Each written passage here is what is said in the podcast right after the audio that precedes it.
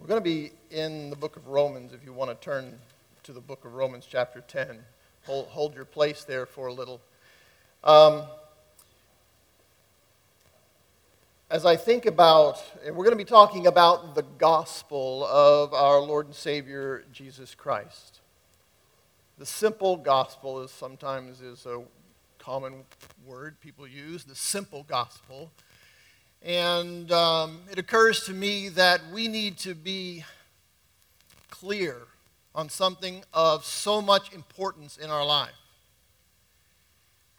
Anyway, as I was preparing this, my mind, I was reminded just from an experience that I had in the past. And I think perhaps every one of us have had this experience before.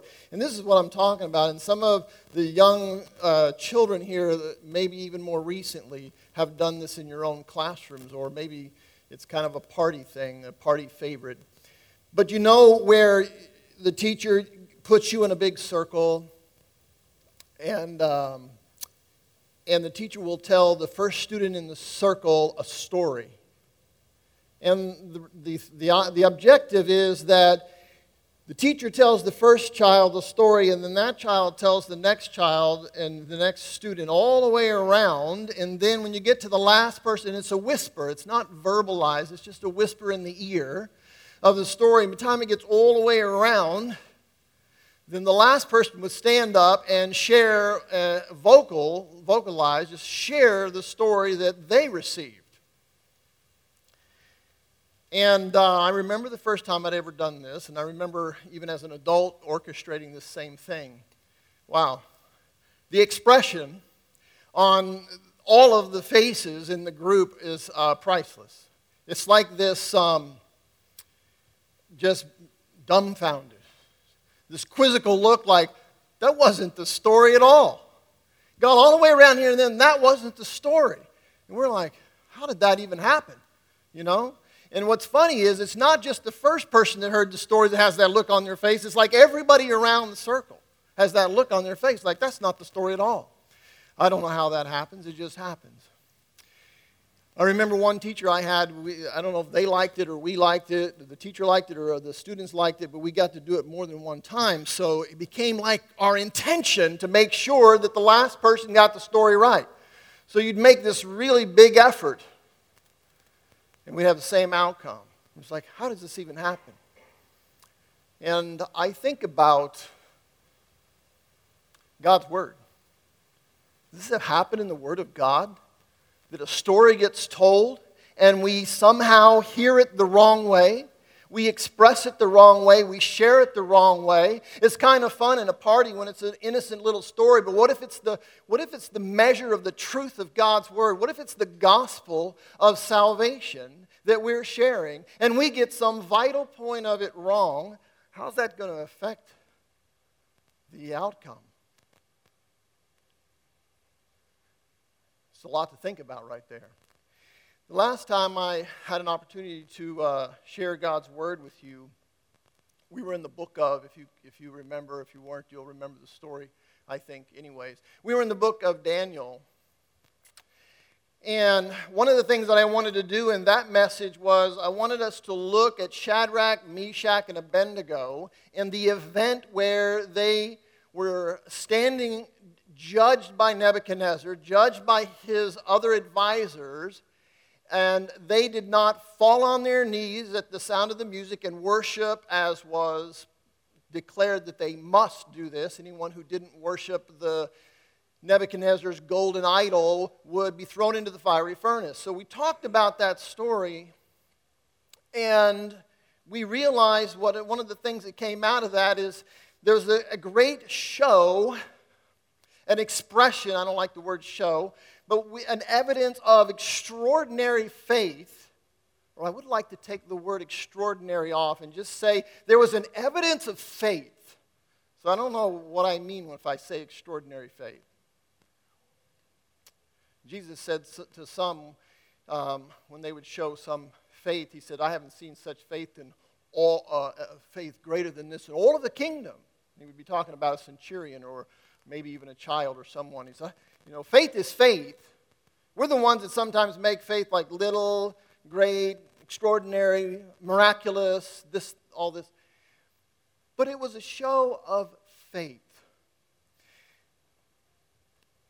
Nebuchadnezzar, remember, gave them a second chance and said, I can't really believe that you guys did this. Just, all you got to do is bow down on your knees and, and worship, and just a few minutes, it's all over. You can go back to your jobs, and it's all good.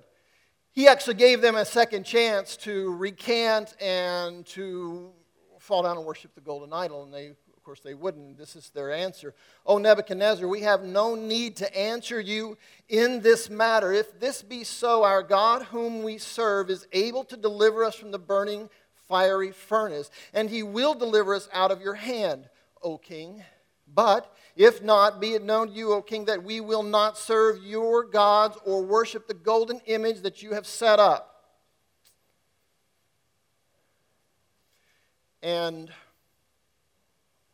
he gave them another chance. They said, No way. No way. Our, basically, the thing I wanted to put out there is that for these, for Hananiah, Mishael, and Azariah, those, that was their Hebrew names, for these men, their faith in God was real. And they said, We cannot do this. So they were bound up and they were thrown in the furnace. God was there. A presence there, one like the Son of God, was there in the fiery furnace with them. Now, thinking about that story, I think, wow. I want my faith to be like their faith. How do you see that story? We remember we talked about this. One of the things that I think is important to understand is that it's very easy to look at people like this and say, wow, they just have this miraculous faith. They have something that's just un. You know, they were men of God. They, they were expected, perhaps, to have this kind of faith. They were extraordinary in some measure, and we marvel at this, and all these things were said. But I think we should be reminded these, what kind of men were these men? You know what, what kind of men they were? They're like you and I. They weren't like David's mighty men. Remember when David was just wore out from a, a, from a day of battle or from running from Saul? He was in a cave, and he one time he said something. He said, "I sure wish I could have a drink of, I don't remember what place, but some refreshing water that everyone knew this water." And he he just kind of verbalized that outwardly and said, "I wish I had a drink." And uh, his mighty men rose up and said, "Let's do this for our king." And they went out against all odds in the middle of the night, and they got water from, for David, their, their king, from this special well. And I thought to myself, you know what? Shadrach, Meshach, Abednego, they weren't mighty men. You know who they were? They were sheep, just like you and me. They were sheep who, who worshiped the Lord their God, who loved the Lord their God, who, who rejoiced in the Lord their God. That's the kind of faith that is real faith. And I would be careful to define that we, would be, that we should all be careful not to define faith in any other kind of way. Maybe you'll take something vital away from it.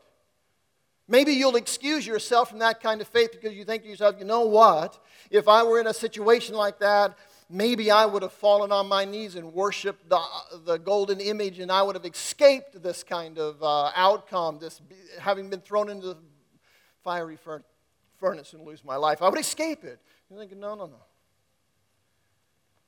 It's not what faith's about. It's not what you get or escape or it's, it's about God. It was about for these, it was when these Hebrew children saw this, their comment was this We have no need to, to deliberate. We have no need to work it through in our hearts and our minds. We know how, how we're going to respond because why? Because God's enough for us. They've, it wasn't, they enjoyed God daily. He was a part of their life. They served Him, they communed with Him, they fellowshiped with Him, they prayed to Him, they spoke to each other about Him, they sang songs together about Him. They loved the Lord. And this is the easiest decision we've ever made in our lives. There's no way. This is the gospel. This is a believing and a confessing that the Apostle Paul talks about in Romans chapter 10 that we're going to read. Let's look at this passage of Scripture. And then I would challenge you Because I don't know where you are this morning, and you may be a visitor, you may be new in your faith, maybe you heard faith in a way different than this. Um, I pray this this is my heart's desire is that if you've never heard the gospel, you'll hear it this morning, you'll receive the gospel, and you'll call Jesus Lord and Master. And if that happens, please share it with someone. Don't keep it to yourself, but confess it. There's so many in this church that would love to walk with you through the, the beginning of your faith and, and get you just in discipleship. For others, it may be that over the period of time, because of the events in your life as things go along, like children telling a story, one to another to another, over the events and trials and afflictions that you've had to face in your life, there's been a washout of the gospel, so to speak, in your mind where it's not so clear to you anymore. What does it mean to be a child of God? Some people think, you know, I look at God and I think, you know what? There's, when I look at the events of my life, I, I've often said, where is He? I don't know that He's the Lord of my life. Because surely if He was the Lord of my life, things might not be falling out this way in my daily walk. I don't know where you are, but I pray that through God's Word, we align ourselves with this and we understand. And then we begin to rejoice when we see how wonderful the gospel is. It literally means the good news of Jesus Christ. The gospel of Jesus Christ is his good news to you. And I pray by the power of the Holy Spirit that it will settle in your heart this is good news. And that your heart would be refreshed in this news. Let's look at Romans chapter 10. I want to read verse 1 all the way through verse 10 of Romans chapter 10. Brothers, my heart's desire and prayer to God for them is that they may be saved. For I bear witness, I bear them witness that they have a zeal for God. And he's actually speaking to, uh, of his Jewish brothers. They have a zeal for God, but not according to knowledge. For being ignorant of the righteousness of God and seeking to establish their own, their own righteousness, they did not submit to God's righteousness. For Christ is the end of the law for righteousness to everyone who believes. For Moses writes about the righteousness that is based on the law, that the person who does the commandments shall live by them. Let me just stop right here because I, I don't want to forget to say this. Let me read that verse again. Listen, read it very carefully with me. For Moses writes about the righteousness that is based on the law, that the person who does the commandments shall live by them. Just so you know, this has never been accomplished except in Jesus Christ. This has never been accomplished. And we'll say more about it later.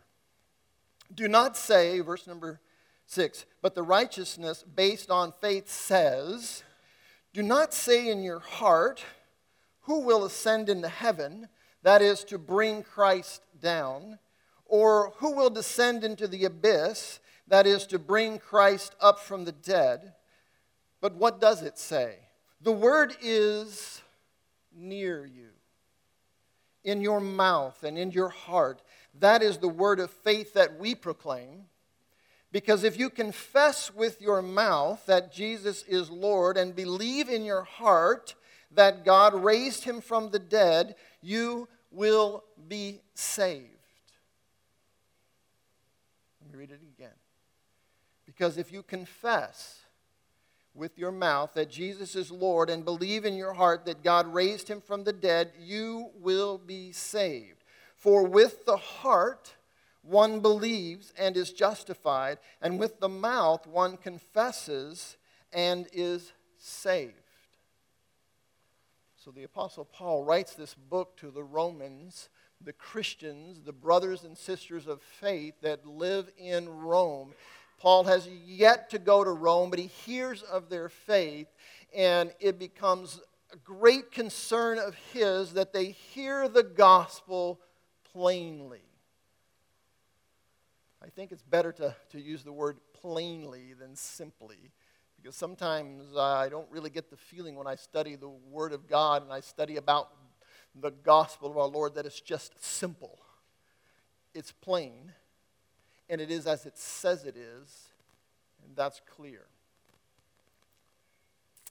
Let's look at His Word. Let's just go verse by verse, and let's move down through this and align our hearts with the Word of God. I want to know, I want to be on a path to understand and know the God that Shadrach, Meshach, and Abednego knew. That he was, their relationship with him was so much that he, he was enough for them. They didn't need anything else. Life, I can close the door on life on this earth this quick if I can just be with my Lord. And that's the way they saw it. That's exactly the way they saw it. Look at verse 1 in chapter 10.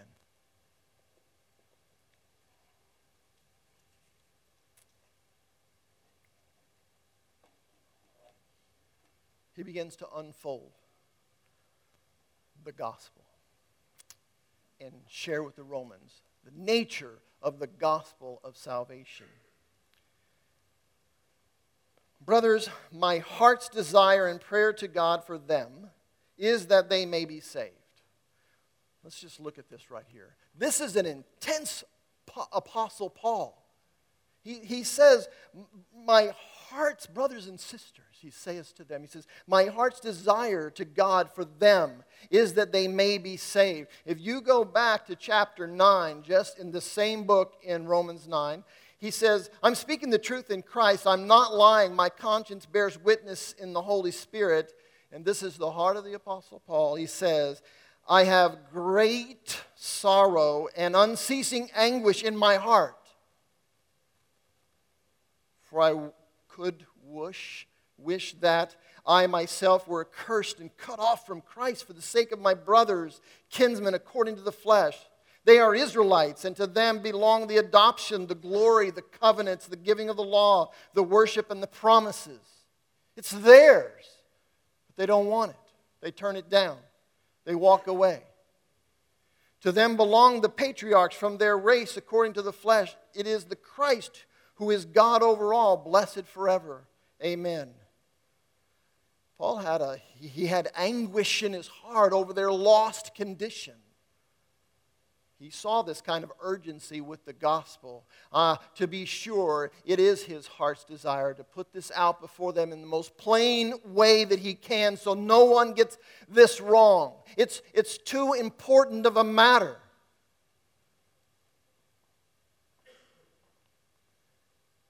this is something we can't get wrong. You don't go and walk into the kingdom of heaven and God says, you know, for the most part, you, you, you, got some of the important things wrong, but for the most part, your intentions were good. You were trying and you did so much in the church. My goodness, you were at the church all the time. You were serving here and there and there. Mm. Where do you read that in the scriptures? You're going to get into the kingdom of heaven because of all your list of accomplishments? He's going to be very clear on this, so let's listen for this. But there's an urgency. One more thing that he has already told the Romans back in chapter 6. He says, Understand this. If you don't understand anything else, understand this. For the wages of sin is death. Understand this. Let's don't mess the gospel up here. The outcome of not being a believer and not knowing the gospel, the good news of Jesus Christ, and not confessing Him and believing in Him is death. And he's not talking about the physical death, he's talking about a spiritual death. Don't be afraid, the scriptures teach us, of the first death, the, death of the body. Don't be afraid of that. Be afraid of the, of the second death when you are condemned because of your sins to an eternity in hell. Don't, be, don't mistake this. So, this is in wherein lies the urgency here. I, I think sometimes to whom is this most important to? Is it like just mostly important to pastors because they, they have the, you know, it's, it's kind of in, in their calling to, to make clear these things to the church? Of course it is. Is it, is it just uh, mostly important to the elders or, the, or deacons or ministry leaders or just all of us. Most likely, moms and dads, you're the one that's going to lead your children to the Lord. Most likely, you're the one that will share the gospel with your children. Make it clear, make it plain. Sometimes I wonder if we could think it's a, you know, do you, when you think about the gospel, is it clear to you? We don't have time for an exercise like this, but it might be interesting to write down in your thoughts. Maybe you're already there in your own heart now, even doing this, writing down in your heart, okay, what do I know about the gospel? Do I understand it exactly? Do I understand it as I should? Do I understand it as the Word of God declares it? It's important. It doesn't matter if you understand it like this pastor said, or that pastor said, or this TV evangelist said, or this, or this uh, Christian author said. Do you understand the Word of God and what it says about the gospel? It's a very urgent thing. We want it to be clear. We want it to be precise. We don't want mixture of error. Paul was concerned and he desired greatly to protect the gospel.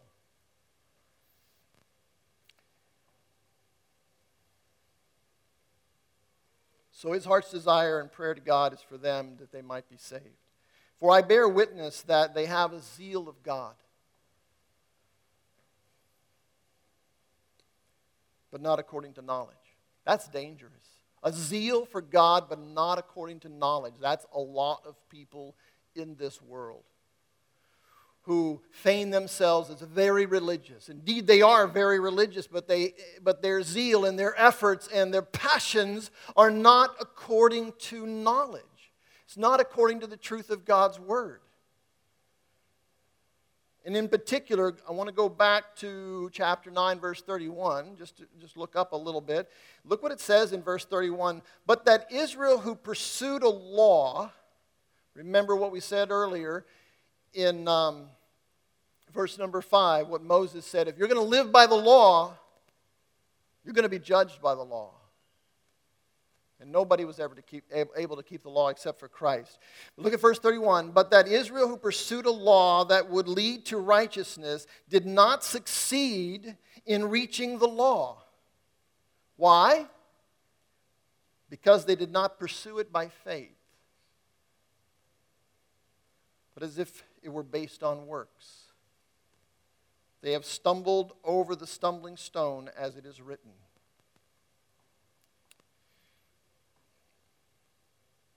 They didn't understand righteousness. They got it wrong.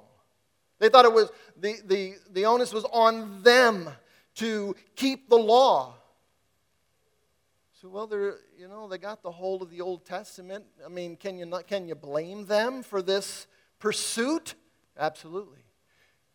Go back to Deuteronomy and read when Moses was received the, the word from God, when he received the law from God and he shared it with the people. It was the Ten Commandments, and then he eh, and, and he expounded on those. And one of the things that you read in the Old Testament, and, and the, I think the average church member sometimes thinks, no, that verse is a New Testament verse. It just belongs in the New Testament. And no, it doesn't. It, it was a quote from the Old Testament Love the Lord your God with all of your heart, with all of your soul, and with all of your mind. All of you. You have to be altogether invested. Your whole of your heart, all of your love, all of your devotion belongs to God. Keeping the law is important, but if your heart is not in it, is nothing.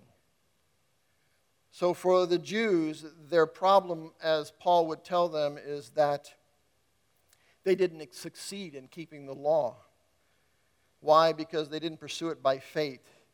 They did it as if it was based on works. They literally wanted to be able to commend themselves to God based on their works. Don't we get that way sometimes? I know it's not true. I 100% know that this is not true.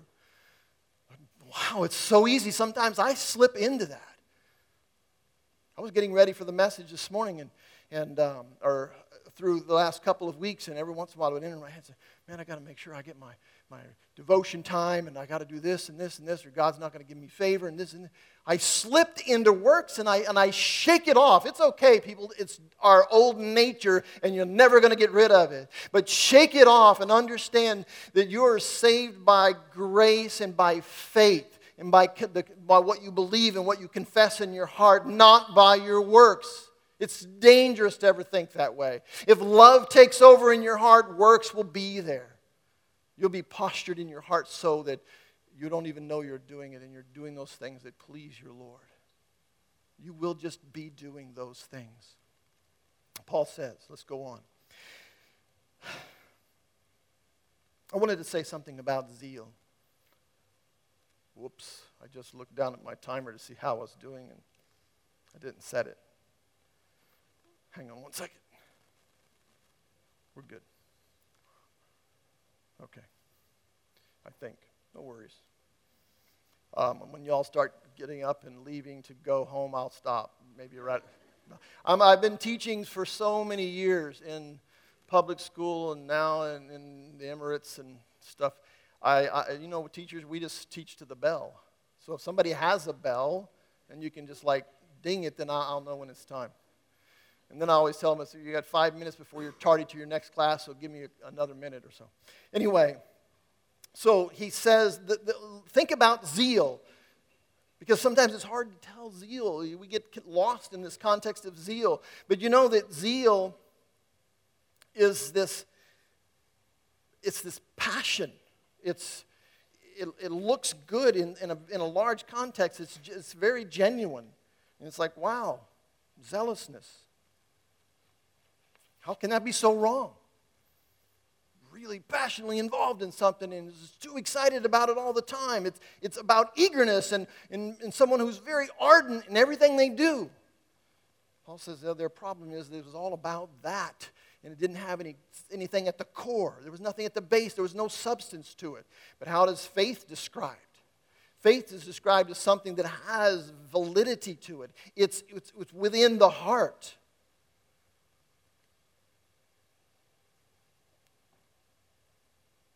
It's a strong belief, it's trust, it's fidelity, it's loyalty. These just come out of an average dictionary. It's, it's devotion. And we could, I think, even say, if we think about faith long enough, you know what it really comes down to? Faith is love. These Hebrews were allowed to tell Nebuchadnezzar, forget it. We're not bowing down to you. We love. Our faith is in God. Our trust is in God. Our devotion is in God. We love Him and He's enough for him. So the only real danger we face here is if we're taken away from Him. And they knew if they bowed the knee, the knee to this golden idol and worshiped it, they would be taken away. So that's why they said, There's no worries here. As long as we're not taken away, we're good. That's faith. In Hebrews 11 1, kind of the, the the um, Hall of Fame of faith. It's very interesting and great study, but in the, in the first verse, it's defined. And it says this. Now, and I want to read the King James Version because I was always confused by it, but it's in my head now. Now, faith is the substance of things hoped for, the evidence of things not seen. Okay, you got to stop and think about this. this is not a verse to read quickly. It's one to, to settle down on and, and think about and let it work through your heart and pray God will reveal this to you. In the Amplified Version, it says this Now, faith is the assurance. Literally, these words are compatible to each other, they're synonyms of each other. It is an assurance, it's the confirmation, it's like a title deed. The fact that you have faith. Now, what's really weird about that is we think to have faith, we've got to bring to the table this, this great list of accomplishments. We want to be able to commend ourselves to God and show our faith by all the things that we've done. Paul says, not, this is not it. This is not what faith is. You're talking a little bit about obedience to a God you love and you confess that you love, but this is not what faith is. Faith is a title deed. It's because you said this I believe. You have declared it in your heart, you have confessed it with your mouth, and you said, I believe. And simply because you said, I believe, that is a title deed to the kingdom of heaven. That is, your, that is the door open to you. That is the invitation of the Holy Spirit. That you said, I believe this. And you confess it. So that's, that's the context here of faith.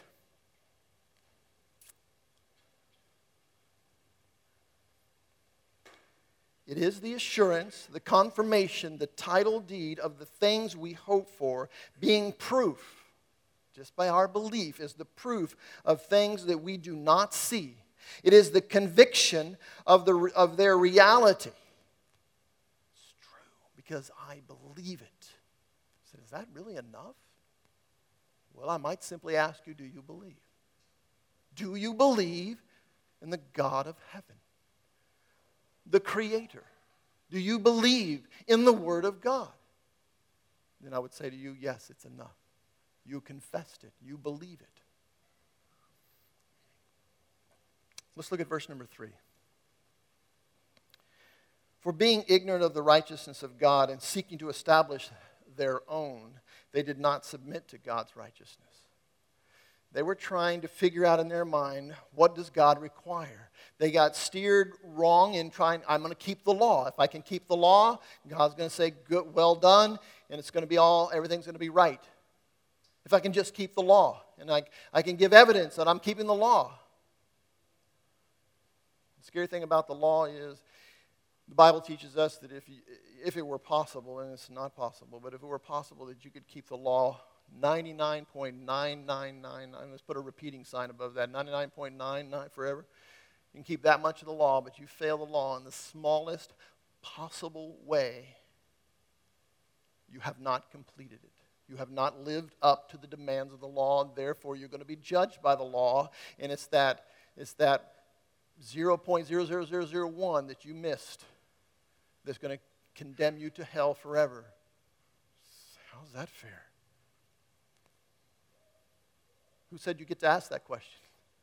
We don't get to ask that question. This is the word of God. His plan is so much better, but you just can't keep it. It would just it would completely destroy the context of the holiness of God if you were to wink at a sin and say it doesn't matter. It's okay. I mean, after all, for the most part, you're a pretty good guy. For the most part, you, you, you've done good in life. You've accomplished a lot. You're, you're, kind of, you give, you give, you're, you're a bit humble. You, yeah, yeah, you're good enough. Come on in. No, it doesn't go that way. You have to be 100% righteous. And remember their mistake is that they thought their righteousness was on them, and it wasn't. Their righteousness would be accredited to them based on their faith. Isn't that amazing? It would be based on faith. There's some really good stuff here. Let's, let's move along here. Um, verse number four. For Christ is the end of the law, for righteousness to everyone who believes. He's the end of it. What does that mean? Well, it's like this. It's like it's like saying this was the design and the purpose of it. And Christ was what the law was supposed to show. It was what the law was supposed to usher in. Two things actually. First of all, that you can't keep the law. You know why the Jews hated Christ? Those that condemned him, why they hated him, besides being jealous and envious of him, because he put it to where he, that, that it was impossible to do that. You know, they, they thought, well, we're pretty good because the, uh, Moses said, Thou shalt not kill. And they say, We've never killed anybody. We're good. And Jesus would change that and not change it, but he would expound on it. And he says, Well, I'll tell you this if you've ever just hated your brother, You've been at odds with your brother and you've hated your brother. You have murdered him.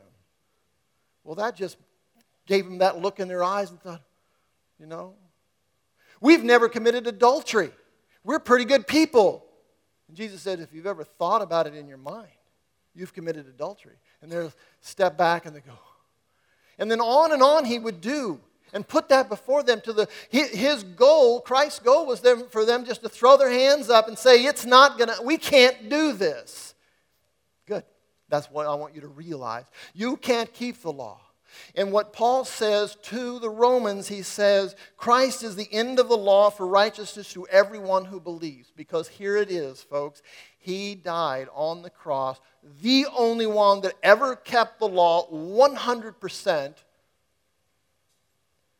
because he was God and he could not deny himself. He was God.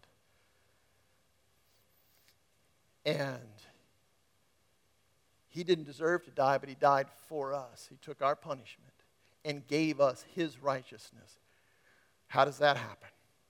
Is that a hard, complicated, difficult thing? No. It's understanding and being taught it and then saying, I believe that. I believe that I'm a sinner. I believe that I can't keep the law. And Jesus did this for me because he loves me. And all I got to do is say, I, will I'll take that. I'll receive that. I believe that, then it's done. It's done because your righteousness is what it's supposed to be from the beginning. What it was supposed to be for the Jews in the Old Testament is because of faith. It is because of faith. Verse number five, Moses writes about the righteousness that is based on the law. The person who does the commandments shall live by them. We said a minute ago, nobody ever did this until Christ. Verse number six, but the righteousness based on faith does not say in your heart, Who will ascend into heaven? That is to bring Christ down. Or who will descend into the abyss? That is to bring Christ up from the dead. Okay. That's complicated verse, it seems like. What is it talking about? What is it, what is it, what is it saying here? But the righteousness based on faith says this Do not say in your heart, Who will ascend into heaven? It's kind of an expression that was common to Jews, and this was the expression. It, it was an expression of the measure of difficulty. Guess you'll have to go clear to heaven to figure this one out. Kind of like that. You'd have to get to heaven before you're going to know that. In other words, it's impossible to know. Or, same, the abyss. You would have to go on the, the most monstrous journey. Kind of was well known also in, in the early biblical in the first century, it was common even before, maybe even today, but for men who would be wise to go on a journey and to learn through their journey. Long journeys would gain them wisdom. So, this is the expression that's coming here. And basically, it said is don't say this in your heart that I'll have to go all the way into heaven to get this figured out or ascend into hell to get this figured out. To go the utmost degree of of effort to figure this out. Don't say that because that is not what righteousness based on faith is all about. I think there's something else in this that I think is powerful and stands out in, a, in, a, in an amazing way. And that is that um, we look at faith this way and we realize that it's by it's righteousness by faith and that you it's like saying, this verse is like saying, you could have never figured this out. You could have never come up with an idea if you went to the farthest reaches of the universe and the cosmos. You would have never come up with a plan like God has, a good news that He has for you, a righteousness that He says, I will acquire this for you and then I will give it to you. I will live up to the law and then I'll just give it to you if you'll believe and confess with your mouth and let me love you. And I invite you to love me. Nobody could think that up. Study, if you've ever studied religion, sometimes it's interesting to study other religions. No, nobody comes close to this. Nobody comes close to this kind of profession of truth and God's love for us. Nobody does. It's an amazing thing. So he's saying, don't think in your heart if you're going to acquire some righteousness, you've got to do all of this. Look at the next verse. Verse number seven, or verse number eight. But what it does say is this the word is near you, in your mouth and in your heart. That is the word of faith that we proclaim. It is near you. It's utterance. It's by an utterance. Literally by an utterance, a speaking. That's how close it is to you. Who hasn't thought this somehow in your journey of knowing God and, and, and never come up with this expression in some ways? Is that all it takes? Really? That's it? It's just an utterance. God says, I've done it for you. All you have to do is say, I believe it, and receive it, and confess it. And that's, that becomes the end of it. So that's how righteousness comes. Not by extraordinary efforts, not by your works. And now, verse number nine.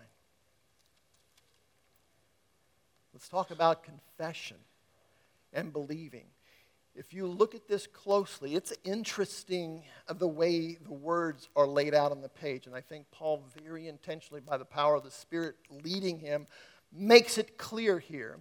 Verse number nine Because if you confess with your mouth that Jesus is Lord and believe in your heart that God raised him from the dead, you will be saved. So, confess with your mouth, utter with your mouth, simply with your mouth. I believe this is true. Now, maybe today you're not ready to do that. Maybe you don't know enough. Start looking, start talking, start asking. Get into your Bible, talk to the pastor, talk to elders, talk to anyone, talk to your friends who are believers. Find out, understand the Word of God. When you do, hear this. It's near to your heart. There's two things I want to say about this, but I think primarily by the, just the usage of the word here in the Greek, to, to confess is to utter, is to declare, to say. If you confess with your mouth that Jesus is Lord, literally says, if you will say the same thing that his word says, if you will say the same thing, so I like it because you know what? Nobody gets a license to rewrite the scripture. Nobody has a license to rewrite the scripture. You know, I just don't like that part. I think I shared with you once before, a long time ago, I was teaching a Sunday school class, in a, an adult Sunday school class. And we were going over some of Paul's teachings and some of his theology in one of the church letters. There was a person in the class. Their comment when it was time to share is, I don't like that. Literally said, I don't like that. I, I, want a, I want a highlighter that can, a black highlighter that I can just strike over that line. Serious, not like in jest or anything else. Not saying, well, it's kind of hard to. No, no, serious. I just don't like that. I thought, how many of us, maybe not as bold, have read things in the scripture? I don't, I, I don't think really, uh, you know, God doesn't require that. I know that this brother or this sister says, but God doesn't really require that. You know what? This is too important. You see what I'm saying? It's too important. Are you ready to confess with your mouth? Do you, are you ready? Do you know your Lord? We need to. It's too important. You got to get this right. So study, read, ask questions, pray, ask God to show you. Most likely, He already is working in your heart, even now. It is near you, not someplace far away. When the Apostle Paul, before he was a believer, was on the road to Damascus with papers in hand to wreak more havoc on the church, you know the story. A light shone from, from heaven around him. He fell to the ground. And this is the account of his salvation. He, and in that account, Paul says, Who are you? He says, I am the Lord, whom you are persecuting. It doesn't tell us anything. We can imagine what, how Paul felt about that. But then it says, hasn't Paul, hasn't it been difficult for you to always be pushing against the goads? Now, this is like a, a team of oxen set to plow a field, and they have sticks with sharp like nails in it, so can, they can, can be controlled a little bit. You know, they try to go this way or this way, they're going to feel that and feel that. Something sharp poking them, and it's going to help control them and take them down the, the road where, wherever the farmer's trying to go. All right? He says, Hasn't it been hard for you? What does that mean? I, I don't know. I'm, I'm just my interpretation. I feel as the Spirit of God was working on Paul. It was haunting him. And he, he, he, was, he, was, he knows what he's talking about. They had a zeal, but not according to knowledge, because Paul says, That was me. I had a zeal, but it wasn't according to knowledge. And when he learned, oh, changed his life, right? Changed his life. I think that when it says the word is near you, just by the providences of today, you're in church, you're here, you're listening to his word, you're, you're reading in Romans, and you're reading about the gospel. By his providences, you are hearing. It's near you. Its utterance is in, it's, it's just to be uttered and confessed. I believe. And the Spirit of God is working in the heart. So he says, because if you confess with your mouth that Jesus is Lord and believe in your heart that God has raised him from the dead, you will be saved. Now, notice it was confess and believe. And then look at the next verse, 10. For with the heart, if one believes and then confesses. So, does one have to come before the other? Believe and then confess, confess and then believe. I think because Paul changes the order up that, it's together. One can't happen without the other. You can't feel in your heart and say, God, I, I desire you. If you are happy, I speak to the lost, something you would share with the lost. If you're happy with the world and you want to embrace the world and you like where it's taken you, then it's not near you. But if you begin to question and wonder what is your purpose in life and what is valuable, what's important, what is it to have forgiveness, I'm, I'm, I'm starting to feel the weight of my sin and the weight of my choices. I can't even see clear to the end of today, or I can't see clear to the end of my. I don't know what God wants from my life. It's because you're, you're in charge. That's why you can't figure it out. It's because you think you're in charge. But confession and believing is saying, I want Him to be my Lord. Look what it says you have to confess. Confess with your mouth that Jesus is Lord. Are you ready to do that? If you're believers now, maybe you've gotten away from that. How do you know if you've gotten away from that? It's easy, because we all have from time to time. It's easy. You know what it looks like? It looks like this. You start complaining about everything around you. You've taken your eyes off the King of Kings and the Lord of Lords. And you begin to doubt God's presence in your life because if there was a God, He wouldn't let this and that happen. And I'll let you fill in the blanks. There's some sorrowful, tearful, grievous stories that people can share about what has happened in their life and the trials and the afflictions, the loss of a child, the loss of a spouse, our own personal failures in life overcome us. And we think, God, you weren't there. I even cried to you. I even called out to you, and you weren't there. Don't you or I ever presume to tell God that He's not there.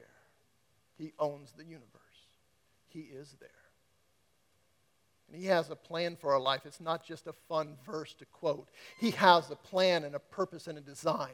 And it's primarily this He already loves you from before the foundations of the world. He has declared His love for you. What's working now is Him to help you love Him. So I want to take care of the problem of sin right away, and I'm going to die for you we have a gospel that has not been told so well as it's gone from ear to ear, to ear to mouth, ear to mouth. It just hasn't been told well. People leave it out. And in every age, there's been an, a huge effort to make sure this doesn't happen. Paul came back off his second missionary journey, went into Jerusalem for the Jerusalem conference. And there were those Jews coming down saying, Paul, make sure as you go to the Gentiles, you really need to tell them that they need to be circumcised. You really need to tell them. And all that was was the beginning of saying you need to incorporate this part of the law and this part of the law. Don't give them assurances until this is in place. No, then that becomes a righteousness by works and not by grace. So Paul said, No. You want us to put a yoke, a, a burden, some yoke, a heavy weight on them that you and our fathers were never able to bear? Don't change the gospel. Over and over, he would declare this to the first century church because they, they were so tempted and so often found themselves doing this. You and I can't change the gospel. If we're going to confess with our mouth that He is Lord of our lives, then we need to say, I'm glad that He's the Lord of my life. I'm thankful that He's the Lord of my life. I trust Him with every trial He brings my way, with every storm that I encounter. I trust Him in that. How does it look if, we're, if our lives are constantly full of complaining? We're constantly complaining about this thing and that thing. We're going to, but put it in perspective, rein it in, and say, Lord, help me to see what you're trying to do. Help me to relax with your plan, God, and enjoy you without sitting there just saying, God, you need, I need to order things. You need to do things on my timetable because it fits better with me and I'm comfortable. Why can't you be comfortable in the love of God? Why can't we be at peace and full of joy with His providence and His wise counsel in our lives and His word of truth and His plan for us? Why can't we be comfortable and full of joy with that? So that we are not different than those three Hebrew children standing at the fiery furnace saying no to Nebuchadnezzar and perhaps looking in the furnace and seeing their Lord say, It's okay, come on in. I'm, I'm here for you. As hard as it is, I'm here for you. And you've shown your love to me. That's what I want. Because when you mature enough in your faith, you will see how great is His love. Right now, we're just really good, I think. Sorry, my, my judgment here, my observations, maybe just in myself. But we're really, really good at singing about His extravagant love and how great is His love and how jealous He is for us. I love those songs. They make my, they lift my heart up. They exalt me in Christ. But I need to practice them. I need to practice those things. We need to take these songs and these, these truths of the Scripture and we need to sing them in our lives every day. You know what I think is dangerous and we need to be careful of, besides the time? Okay, I'll, I'll finish with this. Has our generation exiled all of our worship and all of our faith and everything to a Friday morning. You get what I'm saying? You wait till Friday morning to worship. You wait till Friday morning to pray, and you wait till Friday morning to sing worship songs. You wait till Friday morning to commune with brothers and sisters. I'll tell you something. Friday morning, and what Matthew our pastor has to say will never, ever be enough for you if you exile the whole of your Christian walk and the whole of your confession of faith to a Friday morning. It'll never be enough.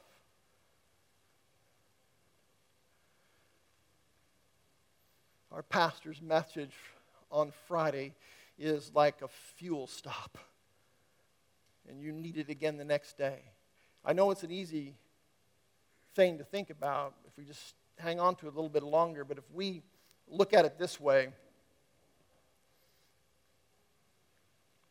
I always tease my younger, when my sons were younger, I always tease them about this. They're like sitting there at the table, just shoveling it in, right? Just enjoying themselves, eating, eating, eating. And then, like, even with their mouth full, they're saying, like, hey, mom, uh, what's for supper? Isn't that funny? They're eating and do what's for supper? It's like, what, you've never missed a meal in your whole life and you're worried about what's going to be for supper. How come we don't translate that a little bit to our life and our walk with God and our desire for Him and our love for Him and our, our need of Him? If Friday morning is the only thing we get, it's the only meal we sit down and have with, with spiritual, spiritually with our Lord, man, no wonder our weeks are hard. No wonder it seems like it's so long before next Friday. because we're not nourished by the Word of God and continually. We need this. We need this, this confession, believing and confessing. I think what is important here about confessing the Word of God is this. If you say it, literally say it with your mouth, then it'll at least be clear to you if you're not doing it, and certainly clear to other people. I said it. I believe it. I'm, I, am uh, confessing is like acting on it. Acting on it. Let the Spirit speak to you about the gospel. And my, my desire in, in, in thinking about the gospel is not to bring a fear into your life about, oh, now I, when I came in this morning, I felt like for sure I was saved, and now I, I don't know if I'm believing. That wasn't the purpose. The purpose is to set the glory of God up so much that we just aspire to Him and we desire Him, and He's enough for us. He loves you, and all you have to do is just confess with your mouth. Believe and confess with your mouth and serve and just own Him as your Lord. Own Him in everything. And He'll be with you. His presence will fill you, His love will fill you and restore you. It isn't going to make everything right in the world, but He's going to make it all right here. And that's all we want. That's all we desire. Let's bow our heads for prayer. Our gracious Heavenly Father, thank you for that you've acquired righteousness on the cross. Thank you, Lord, that we know that this baby Jesus that we've just recently celebrated his birth on Christmas was, was Father, it was you incarnate in the flesh, giving yourself with that you would become the end of the law. You would fulfill the law and complete the law so that you could pass on the benefit of that to us. By faith, we believe and receive that, Lord, and own you as you own us, as our Lord and Savior. We love to be a part of you, Father, counted in your kingdom, an heir to the throne. Joint heirs with Christ. We give you the honor and the glory. In Jesus' name we pray. Amen.